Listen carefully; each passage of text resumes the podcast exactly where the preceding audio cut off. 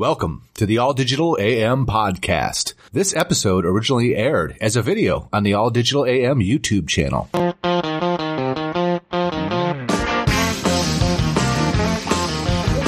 Well, so yeah, I mean, uh, so I'll give you a little bit about my background. I mean, I started uh, here back when we were still called the Pro Metal Division of Extrude Hone in two thousand one. Yeah, I'm a physicist by training. I came here. Uh, I was working as a project manager doing, you know, like one-off machines, assembly lines, um, you know, old-fashioned wear, you know, like old-fashioned heavy manufacturing. Yeah. Um, I started off in like P L C controls, grew into mechanical design mechanisms, instrumentation, um, and doing all that kind of stuff. And then in two thousand one, I was getting a little bit restless. Building one-off machines kind of sucks. Yeah. And, um, So I came here to X one or to well to X one, and it was two thousand one. And yeah, in my interview, I saw our, uh, it was the R T S three hundred. It was one of our first models of uh, binder jet printer, and you know, using an ancient frickin' printing technology and uh, place that barely barely ran. I mean, it ran, but it wasn't all that great. And um, boy, I tell you what, the, boy, did I fall in love with it the minute I saw it. I mean, I think it was, uh, for me personally, as a designer, as I say, I'm a physicist by training, not a mechanical engineer, so I never learned certain skills. I can model really well in C A D, but I can't make a drawing to save my life. Sure, yeah. So actually getting parts made was always kind of like my biggest complaint in manufacturing. Yeah. yeah. And uh, then all of a sudden, oh, wow, this is like, I just have to design it, and then I can hit the print button, and this is going to change my life forever. Had a little bit further to go. Yeah. It's a little, little more than that, but yeah, everybody felt the same way. It turned yeah, out. yeah. Uh, that's cool, so man. It's been a, been, it's been a long, uh, it's been a, not a long twenty years. It's been a fast twenty years, actually. Yeah, yeah. But, uh, it's still, you know, I was watching one of your other podcasts. I'm also a believer that this is actually still the beginning. Like, this has been twenty years of commercialization to industrialization. And, uh, you know, the basic commercialization was done a long time ago. Making it truly industrial, that's the challenge now.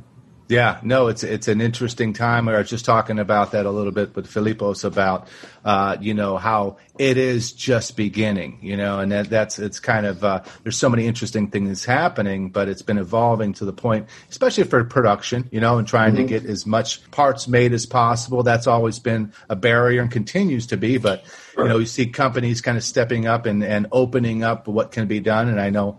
Obviously, X one has uh, had some news on doing that with larger build platforms and coming at things uh, a lot differently, even on the metal side right now and with binder jets. So that's that's exciting. You know, I've worked in uh, laser powder bed fusion for the last five years, uh, but been around it for, for a while now, a couple decades, and as well as the other technologies. And I love them all. You know, they all yeah. have they all have their place. They all, you know, have different things that are really pushing forward what can be done. But I think that's also the challenge for these companies.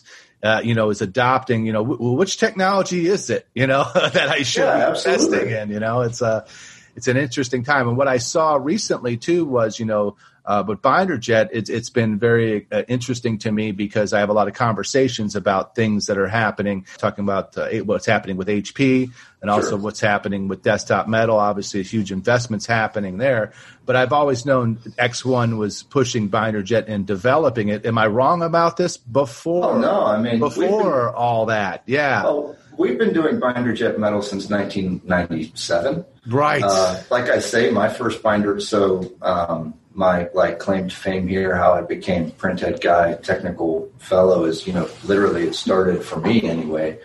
Uh, it started because the company was basically six people, and we were at a, we were at, we had this new platform we wanted to create called the R two. And literally I was at a meeting, it was like our weekly whatever meeting, yeah. and the boss is like, well, Larry, you're doing that. Mike, you're doing that. David, you're doing that. Uh, So, Dan, that leaves you. You're the R two product champion, so you got to go figure out what the R two product is. Yeah. And, uh, you know, that just, like, kind of started a multi-year development of a platform that kind of, like every platform in additive, it was shipped way before its time. It wasn't at all ready to go. Uh, I spent nine months at my first customer installation site installing a machine that didn't even have a printhead on it yet. So, oh boy, typical stories yeah. though, man. I mean, that's, you yeah, got to right. you got to get it out there and have people tell you this isn't working. Right. This is this is not what we expect. But that's how you tweak it and and, and have, have it yeah. become better and better. You know, that's yeah. part of the evolution, is having the feedback from other people that are not on top of it every day. But you know, the customer, what what are they thinking right. about what we're doing? That's right. Know? That's, that's interesting. Right.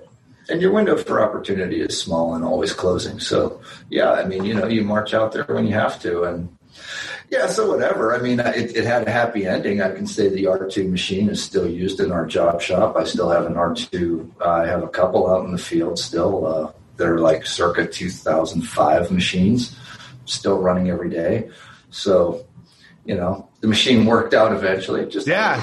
If it's still if it's still working, it, it worked out. Yeah, yeah, yeah, that's awesome. Well, cool, man. Uh, I mean, you know, a little uh, little side topic on that. Just what's been going on. You know, X one has been really uh, famous for what they're doing. You know, with the, with the sand side of it, the sand casting oh, yeah. side of it, and stuff. I mean, that's a big strength, obviously, um, and that's really awesome to see that develop and what it can do. So, you know, developing everything for the metal side of things. You know, what is it? Three machines that you have out on metals. How many machines are actually? So right now, yeah, yeah, right now we have three machines that we are actively uh, selling. So mm-hmm. we have, of course, our InEvent, uh, InEvent Plus with A C T. It's our basically an R and D kind of machine, like zero point six seven liters, one sixty by sixty-five by sixty-five. Um, okay. But it's really great for doing um, tensile testing, you know, like material development. It's very popular in like expensive materials because, you know, you don't want to.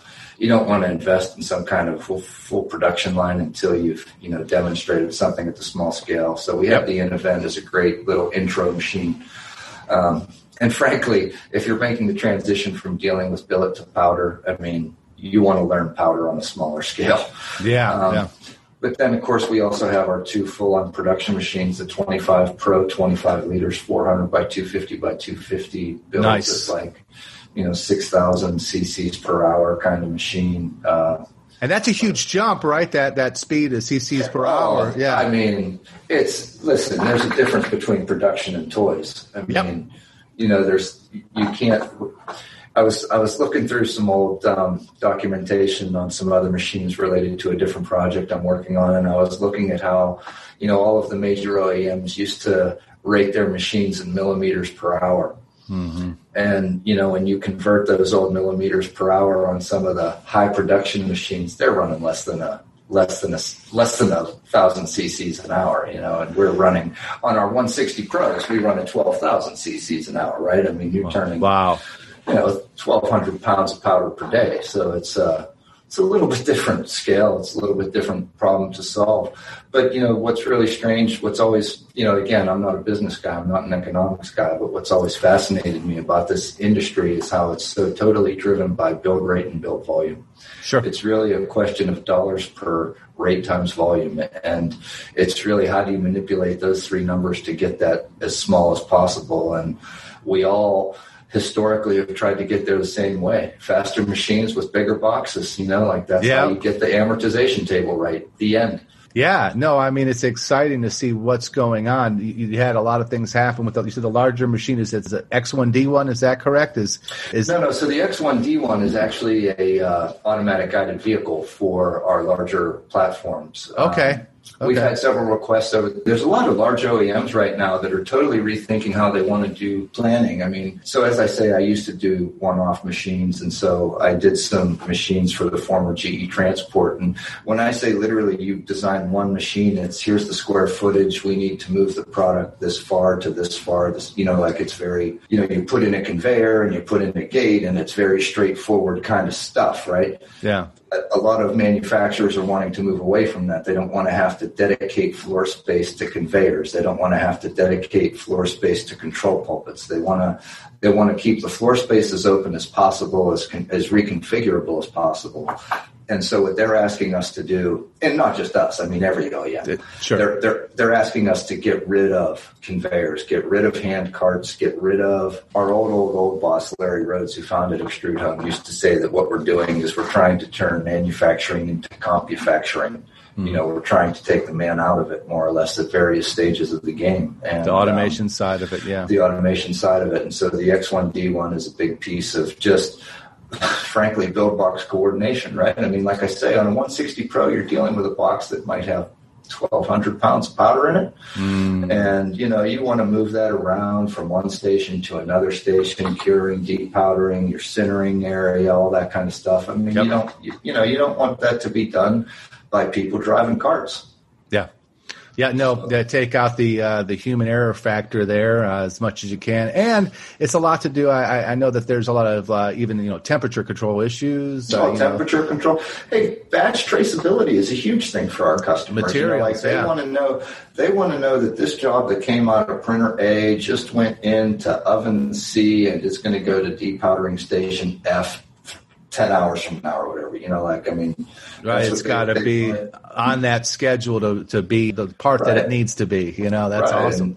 And, and they want as, many, as few touches as possible, you know, like they just want that back end to flow, just like it does in a regular assembly line. That's, that's really what they want from us, and that's what we're trying to give them. Yeah, that's awesome. So to back it up a little bit too, um, you know, sure. th- this whole technology is binder jet technology. Can you explain what, what binder jet is? Oh, of course I can. Yeah, oh, yeah, yeah. That's, that's one of my favorite things to I do. I knew it would be. Yeah, yeah, yeah. I'll, I'll let you go for it, buddy. Yeah, so, you know, when we talk about binder jetting here at X one, we talk about the core of binder jet. And the core of binder jet basically revolves around six things all operating in perfect concert. So if you take the first three, you've got essentially, I call it the jetting tool, your printhead, whatever. You've got your jetting tool, your binder, and your powder, and you've got to have those things working, you know, in perfect harmony, meaning that you can't just look at, oh, what kind of printhead am I going to get? It's It's got to be, okay, what kind of printhead am I going to get for what kind of life, for what kind of binder formula, because I'm jetting on what kind of powder. And so you get those first three things working really well together first, your jetting tool, your binder, and your powder. But unfortunately, of course, as you can imagine, that only gives you one droplet. So, you know, it's essentially a gluing process. You jet this little droplet of glue into the powder.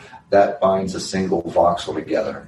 To turn that into a three-dimensional part, now you have to take these three core elements and build three more core elements around them, meaning the actual platform itself and all of the tending and material handling functions that go into that, your control system components like your pumps, your valves, P L Cs, all those kinds of things. And then, of course, your recipe execution engine, you know, like how am I going to slice my files, my layers? How do I lay out the bitmap? What's my laydown strategy? All of those kinds of things. So those six pieces working together, the jetting tool, the binder, and the powder substrate and powder substrate preparation, the platform, the uh, control system, and the recipe execution engine, those three Those six together, that makes up what we call the core of binder jetting.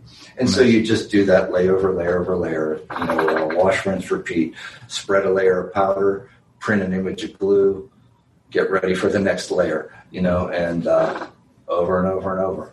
And yeah, that's what, the basics of binder jetting. What What is, is, is, does the binder change for the material? How does that work? Yeah, yeah, yeah, sure. I mean, like, so if you think about, okay, so let's talk about what you already mentioned, our sandcasting business versus our metals business. Sure. In our sandcasting business, that, you know, I tell you why the foundries and the, and the, and the customers and the pattern shops love our stuff is because it's straight up material. We're not asking them to do anything funny. It's foundry sand. It's, mm-hmm.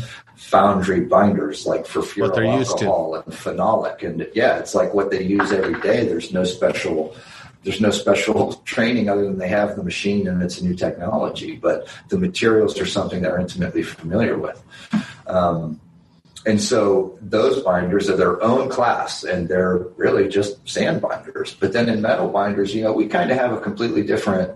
The binders in that industry are driven by the need to, you know, not only hold the casting shape during the casting process, but those binders have to successfully burn out and decompose before, you know, like the casting operation's over, right? Because you got to break that sand back up, wash it out, you know. So yeah. Those binders are all tuned for that kind of an atmosphere or for that kind of environment and production. Metal binders, on the other hand, are a little bit different because one of the things that we have to do in metal binding is make sure that the binder itself throughout the rest of the process. So I, I didn't really talk about the curing and sintering steps. I can do that. But sure. During sintering now, you have this uh, powder. We don't have all of the waxes and whatnot that you get from the M I M industry, but it is ultimately bound together with polymer when it goes into the furnace. And so you need those polymers that you use in your metal binders to burn out cleanly. You can't, you know, if you're trying to make Inconel six twenty-five or Inconel seven eighteen, you know, there are very tight oxygen and carbon specs on those kinds of materials. And so whatever is in your binder, that has to burn out cleanly or you start affecting material chemistry and now you don't have a process that's worth anything. Right, right. And at the same time, a lot of I, things I heard, like his feedback on the process, I'm just wondering about what's improved. I know surface quality was kind of like a, a knock compared to maybe laser sure. laser uh, process. So I know that's been improved. W- what happened there? Like, I mean, I can. Oh, yeah. It's simple. It's yeah. simple. We conquered powder. Um, yeah. You know, when you when, when you look at it, really, they, they specialize in free flowing powder. You know, yeah. like. Because of either the way they've chosen to spread their powder, compact their powder, whatever, they choose free-flowing powders. Well, free-flowing powders largely are going to be larger diameter, right? So a yep. typical cut in a laser machine might be ten to forty. It might be twenty to fifty. And so there's kind of going to be that inherent bottom end of uh, theoretical accuracy, right? Yeah. But now that we're using powders with a D fifty and nine microns, and we gotcha. can go in, in layers as thin as... I mean, if you really want to do super high precision printing on binder jet, you really can. I mean, we have a process that's like twenty micron layers at eight hundred D P I. And, nice. You know, the parts are phenomenal. Beautiful. Yeah. Yeah. I mean, it, so what's really happened is that, you know, we were we, we were stuck in the same rut of having to use free flow and powders. You know, like we just were having issues. We knew that we had to get to fine powders, but getting those things to flow and spread evenly and make, you know, a thirty micron thick layer and the layer underneath that's wet and evaporating. And, you know, there's just a whole lot of stuff going on. Yeah. And you're trying to do something really precise and really exacting. We finally figured that out. And, yeah. you know, like we put together like a program over the course of, you know, I had my phone on mute, but it was still vibrating on the table. So. Yeah, all good. So, but you were saying that, that that's how that the uh, the surface quality improved so much is yeah, because I of mean, those. It's really, it's, yeah, you get. Hey, listen, the, it's true that things matter as long as you make everything matter at once, right? Like, mm-hmm. there's no point in going to a nine micron powder if you're going to use a hundred micron thick layer. Yep. You know, yep. like there's there's certain, if you're not taking advantage of it all, there's no point in taking advantage of any of it. So like in our super high definition processes, like any printer, I mean, at the end of the day, we are all printers in binder jetting, right? And mm-hmm. so we all kind of have to recognize that printing plain black text and printing full color photographs are two different settings on your printer. For sure, yeah. And and and the same thing is true in three D. So if you want those super fine features, super thin layers, that does cost you time. And but it's kind of cool, right? Because it means that you can play around a lot with those variables of time, surface finish, layer thickness, D P Is, you know, and you can really say, okay, what does this application really require? And that's one of the nice things about binder jetting too, is that, you know, if you have an, we, we have settings on our machines that, you know, just like on a typical machining center, we call it hogging it out, where you're doing two hundred micron layers, you're at four hundred D P Is, one hundred fifty picoliter drops. You're just hogging out material because the shapes you're making, they don't need that's the high that, accuracy. Right. That's yeah, all yeah. the more critical they are. It's understood that it's a near net process. They're going to be doing some post-process machining anyway. So you hog it out. And so you can configure your machine for that, but you can configure your machine for making like just, we make just, just to show off. Sure. No, I love it. These, I don't have any with me. I yeah. unfortunately give them away, but we make these little tiny fleas. And I mean, the legs on the fleas are less than a half a millimeter thick. The wings on the fleas are now I gotta half get a millimeter one thick. Fleas. Yeah, I never yeah. thought I'd say uh, that. Yeah, I want to get no, some I'll fleas. Get you a fleas. Yeah, I mean, like these things are just amazing That's to cool. behold, and and and and you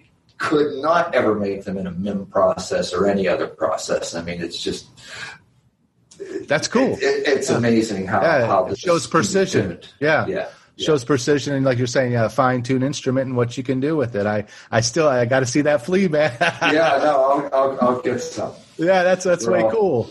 Yeah, uh, so so I know that uh, you know, like you were saying, um, I, I saw some of the headlines being it was a larger build area with three times print speeds. Yeah. Now, so is that for X one or is that across the board in binder jetting? Like what what exactly okay, is it doing yeah, in so the industry? Let me talk about that exact press release. So that's yeah. that's the press release of our new Invent Pro that we're doing with Siemens. Mm-hmm. Um, so basically, what that is is, you know, the Invent Pro is a great machine, great. It's a great platform and our customers love it, but you know, pretty much our number one and number two complaints are that it's just a little bit too small and it's a little bit too slow. And so what we decided, we broke down through a whole bunch of different, again, looking at the dollar signs per build rate volumes and trying to figure out, okay, where are our customers? Where, where can we take our customers that's going to make them, you know, happier? Did a lot of research, interviewed a bunch of people, and basically, you know, there are some formulas that we use internally. I'm sure every company that designs their machines has, you know, standard, this is the estimate of how to get there kind of stuff. Yeah. So we struck on this two seventy-five, two point seven five liters. Uh, it's like two twenty by one sixty by one hundred deep, I think. Nice. And, you know, it's going to be like a nice, yeah, it's like a little bit bigger than like a tissue box, let's say. It's going to mm-hmm. build at five hundred cc's per hour. So you're going to do that like in about a four or five hour run, something like that. You'll get nice. a couple of boxes out of an eight hour shift.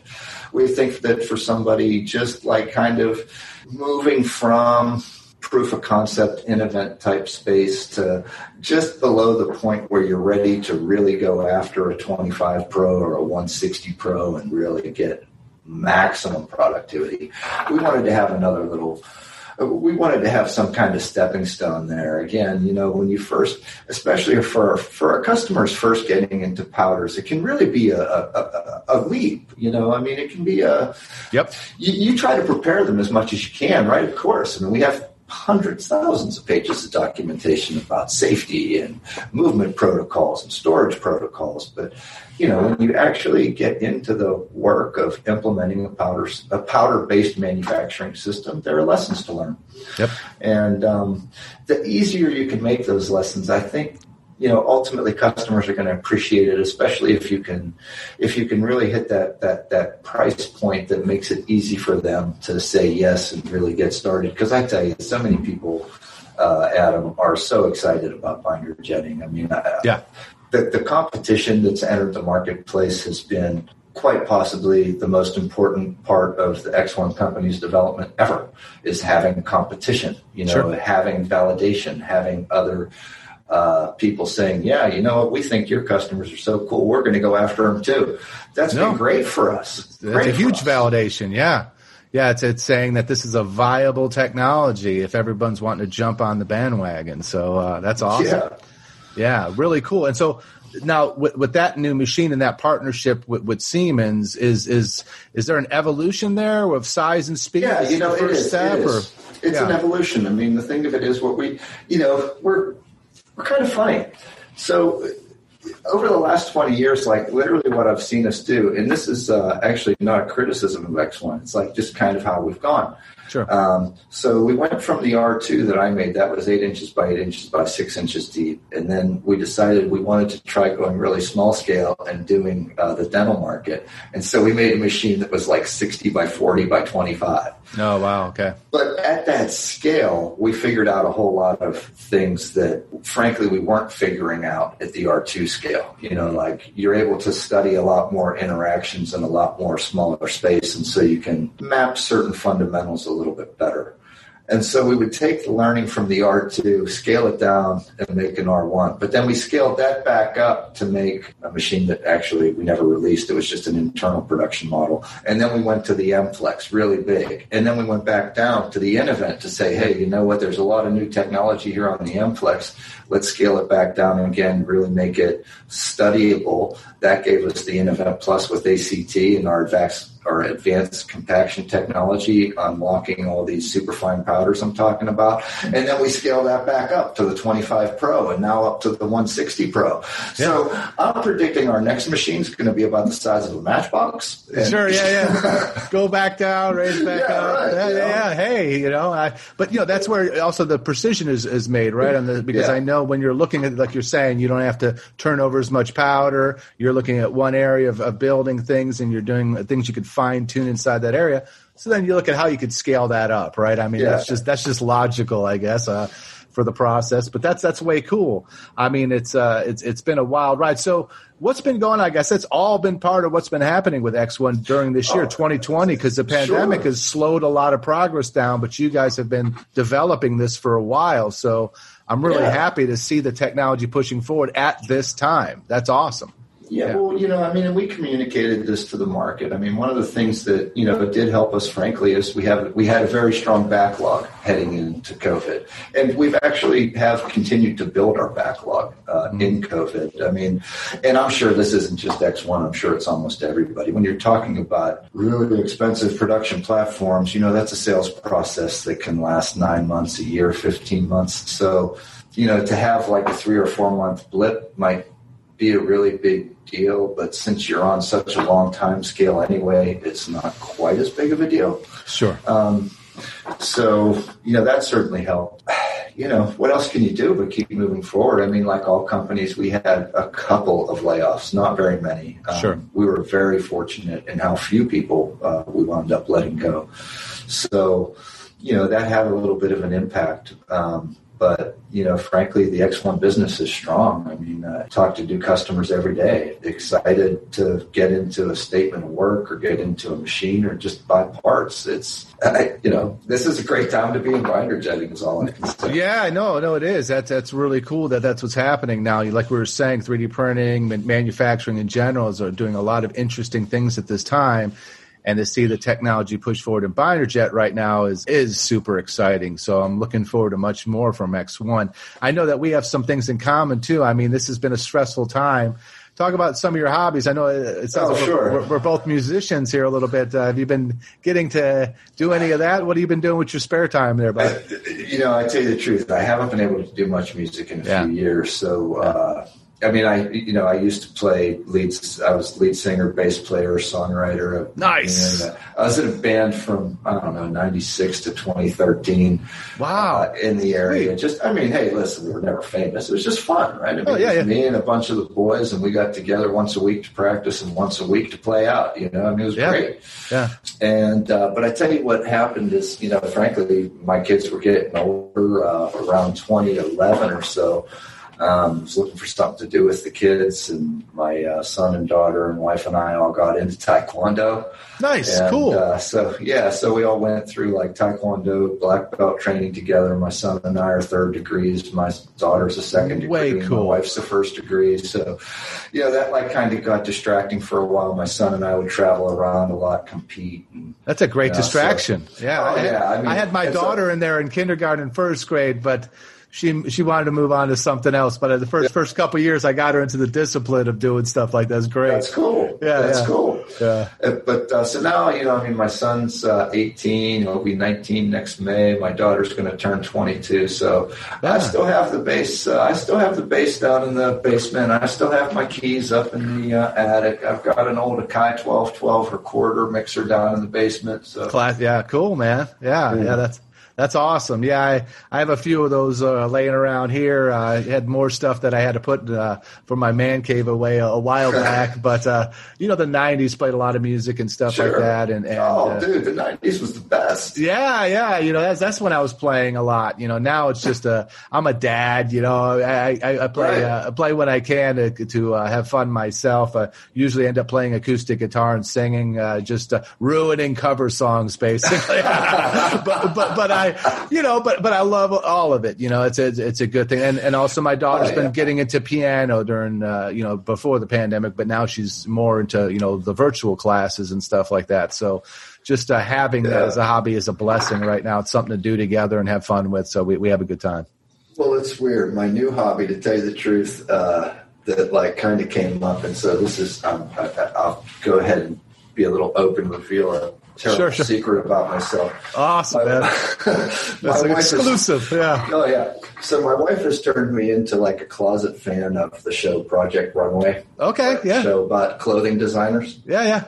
Well, so, so I'll tell you how, this, how the pandemic first hit for me, right? Um, we were just wrapping up T R X in uh, College Station, Texas in March. Okay. I flew out to, uh, that was like March first or second through fourth or something. Mm-hmm. I flew out to California for an overnight trip. One of the salesmen asked me to come out and help him with a, an introduction to a new potential client. And so I flew out there. We were going to fly up to Seattle the next day to meet somebody else. And like that Thursday, I, it was the fifth, that Thursday the fifth, I was in California for twenty-four hours before basically our second customer we were going to go see canceled, said we're not taking any visitors.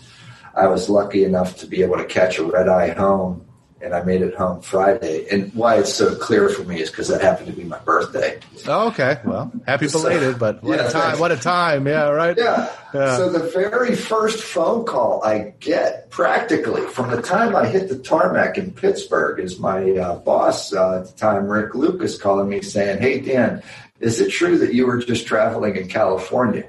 And I'm like, "Yeah, Rick, dude, I was there for like twenty-four hours. I mean, I, I, I was barely there overnight." And he says, "Yeah, well, you're going to have to go on quarantine for ten days because, you know, California was a hot yeah. spot and, and, and, and everything changed." Like, it was overnight, man. It was, yeah. Like, and it was so crazy because at that conference, like, COVID wasn't really even on the schedule. And two sure. weeks later, it dominated the conversation. So, yeah. I mean, it was like that. Yeah, yeah, that was for everybody at the time. It's funny you're you're bringing up uh, the clothes and different things that were going on, right? Where you start to talk. Oh, about I'm sorry. Yeah, yeah, yeah. yeah. So my new hobby. Yeah. So so okay, I get this quarantine, and I'm like, oh man, okay, this must be serious. We better do something about these masks. Mm-hmm. So and I, you know, I don't know, I didn't, I, I don't know. I guess I was too lazy to go buy one. So I happened to like see this tutorial online about how to sew your own cloth masks, and I watched it and I'm like, oh, I can figure that out. And so I like dug up my wife's twenty year old sewing machine, cleaned it and oiled it, and taught myself how to make masks, taught myself how to sew, and taught myself how to sew cloth masks. Cool, man. Yeah. And so now I've like started making some clothes for her, and I'm putting together a one hundred twenty week work plan where I'm going to go win Project Runway. Dude. That's awesome. You might want to take my daughter with you. She is an amazing. She's she's eleven, going on twelve, but she's been in sewing classes for the last four uh, years. And I and I and it blows me away because right before the pandemic, I went into her classroom and she's like, "Oh, I want to show you this new purse I made." And I was like, "Okay." And I was looking everywhere else, but right on the table in front of me, because there was this gorgeous high style purse that I thought was the teacher's bought purse because unbelievably sewn in yeah, detail awesome. everywhere. And it was her, that was the purse, and I was like, "You made this?" So I, I'm, I'm keeping it down because she's in virtual school right here. Right. Um, I'm gonna take this off just so I can hear myself. Um, I, I bought her a, uh, a sewing machine. I haven't given oh. it to her yet, so she's she's gonna get her own sewing machine soon. So that's a little exclusive oh, that's here so too. Cool. Yeah, awesome, yeah, man. yeah. Awesome. So because you know, you know, I want to definitely want to bolster up what she's doing there, and she's so amazing. And she still takes the class as a small four four people only. Uh, yeah. So she still does that, but at the oh, same time. Awesome. I mean, that that's the kind of been sitting in the in the closet here for a little while, waiting for the right moment. But now that you're talking about that's that, so I'm, spectacular. I'm going to have to take it up too because I have the mach- awesome machine at home to do that. I'm, I'm just trying to yeah keep a little secret there. But yeah, that's that's real cool. That's a, that's an amazing parallel there, man. I, I have uh, to tell you, as an engineer, as a scientist, whatever, I have found that fabrics are amazing. Like, mm-hmm. I mean, so like I say, I made my wife this one thing, and like.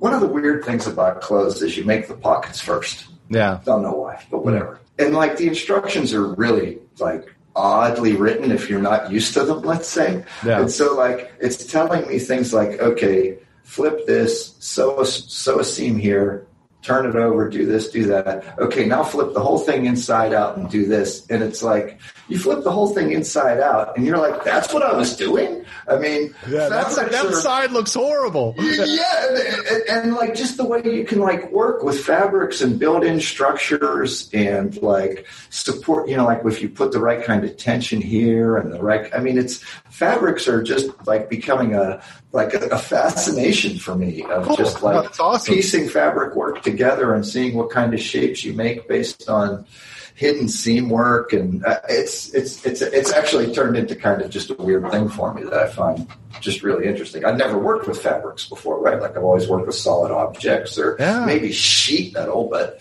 you know, this is was really kind of new, very cool for me. That is. So the next uh, Project Runway winner right here. Well, it's two and a half year plan. It's yeah, yeah. a two and a half year plan. Like yeah, yeah, I know. It's a one hundred twenty week plan. So yeah, that's that's awesome, man. What a what a stage gates built in there and everything. Yeah, well, yeah, yeah, yeah, yeah. What a cool hobby to pick up. I mean, it's uh, I I could see myself getting into it now when I re- release that uh, new system I'm going to pull out. It's the same one she has in class, so it's a really nice uh, nice setup. I awesome. Trying to be silent there. I know I'm loud yeah, over right. there. But anyhow, yeah, man. So, hey, wonderful to have you here, Dan. Is, is there anything else oh, thanks, to talk about while we have you here? Oh, geez. I guess I'll just say I'll make a quick plug for X one. I mean, as you know, we've been in binder jetting the longest time. Experience counts. Uh, yeah. Over twenty-plus materials that we've been able to demonstrate running through our machines. Um, we, you know, I mean, we always say it. We can do sands. We can do metals. We can do ceramics. Yeah. Um, and uh, we've been doing it longer than anybody else. And, and, and, you know, when you look at the economics of our truly production machines, I mean, not only are our prices competitive, they're frankly the best out there. And you're going to find the most complete solutions from us. And, um, yeah, I mean, hey, and X one is hiring. We are hiring a ton of people in every go. asset of the business, whether you're technical, whether you're marketing, whether you're sales, whether you're service, whether you're whatever. We need scientists. We need machine builders. We need we need accountants. We need everybody. We've got so many jobs posted on the X one hiring page. Uh, it is a great time to be in binder jetting. Please apply. Uh, yeah. Hit me up on D M on LinkedIn. Uh, look yeah. me up on LinkedIn. My uh, handle there is Jethead. So nice. If you do n.link.com slash Jethead, you'll come right to me. Perfect. Find me on Twitter at Dan Techno Guru and uh, follow us at X one. Yeah, that, and that uh, all those uh, careers and jobs, it's, it's x one dot com, right? E X O N E dot com. And I'll put a link to That's that, right. a description of that, uh, that with the link. And, uh, oh, you know what? We wanted to talk about women in three D printing. Sure, let's let's go on it, man. That's awesome. So, so I, how did you, yeah, go ahead. Yeah, I mean, so I'll tell you my uh, start with it. To be honest, I was really kind of, I mean, like, I didn't know anything about it. I kind of thought it was for women, right? It's called Women in three D Printing. And yeah. then um, how I actually got introduced to it, like formally, was uh, I met Janet Carr from Link three D. Awesome. At, Janet's uh, great. A- oh, Janet's amazing. She's yeah. amazing. Um, I should plug our podcast while I'm here because we're working on a podcast together called Beyond Industry four point oh. Awesome. Well, check that one out. Yeah. Yeah. She uh, just asked, hey, are you going to the Women in three D Printing, uh, you know, mixer tonight, um, social hour and happy hour? And I was like, oh, well, I, are men allowed to go to that? She says, of course. And so I went, and wow, what an amazing group of women. And then uh, I went to my first, like, actual Women in three D Printing. Happy hour? Well, but one that was not just a happy hour, like where they actually had a presentation, a panel discussion, sure. you know, like a whole thing. And uh, I was like, wow, that was really like one of the highest quality presentations I've ever been to. And then they asked me, like I came and spoke at one once. They asked me if I'd just come and tell my story at one of the gatherings. And that was really great. And uh, I had an opportunity to meet Nora uh, Torre once. And yeah. um, not too long ago, actually, again, through Janet Carr. Yeah. And uh wow, what an amazing woman she is. And just the people that I've met there, the things I've gone to, Women in three D Printing, I'm just a huge fan of. Um, our uh, lead counsel, Loretta Bennick, is a co-founder of the Pittsburgh chapter that's you know, the X one company has actually a very long history of putting women in powerful positions. I mean, we have a new, well, our global marketing director, uh, Sarah Webster, was recently yep. promoted to chief marketing officer. You know, like I say, Loretta Benick is our head counsel, uh, secretary of the board of directors. So, you know, I've uh, I've been so impressed by the women I've met in additive. Actually, the women I've met in manufacturing in general. Boy, I tell you, what a great organization. Yeah, it is. It is. That's that's really cool that that's how you got involved. I've been on and off talking with Nora and everyone else uh, over the years, and uh, working with Janet too. But yeah, that uh, you know that big uh, event they have coming up in January, the Type Conference in Type January. Conference. Yeah, yeah. Also, thank you very much for uh, for joining me on oh, this. Oh, look at hey, he's back. He's back to he's back to close it out. No, no, no. All good, man. Yeah, like I was saying, no, it's just it's been great chatting with you, Dan. And yeah, I, thanks, thanks for having me on. Yeah, yeah. yeah. Yeah, looking forward to keeping in touch, and I know I'll see you around. So uh, let's definitely keep uh, keep chatting, and uh, we'll see you soon, buddy. Thank you so much. Okay. Thank All right. You. Thank you for listening to the All Digital Additive Manufacturing Podcast. If you would like to help support and be part of our community, take action and smash subscribe, press follow, comment below, or leave a review. And don't forget to share. Thanks for continuing the conversation. This is Adam Penna signing off. See you next.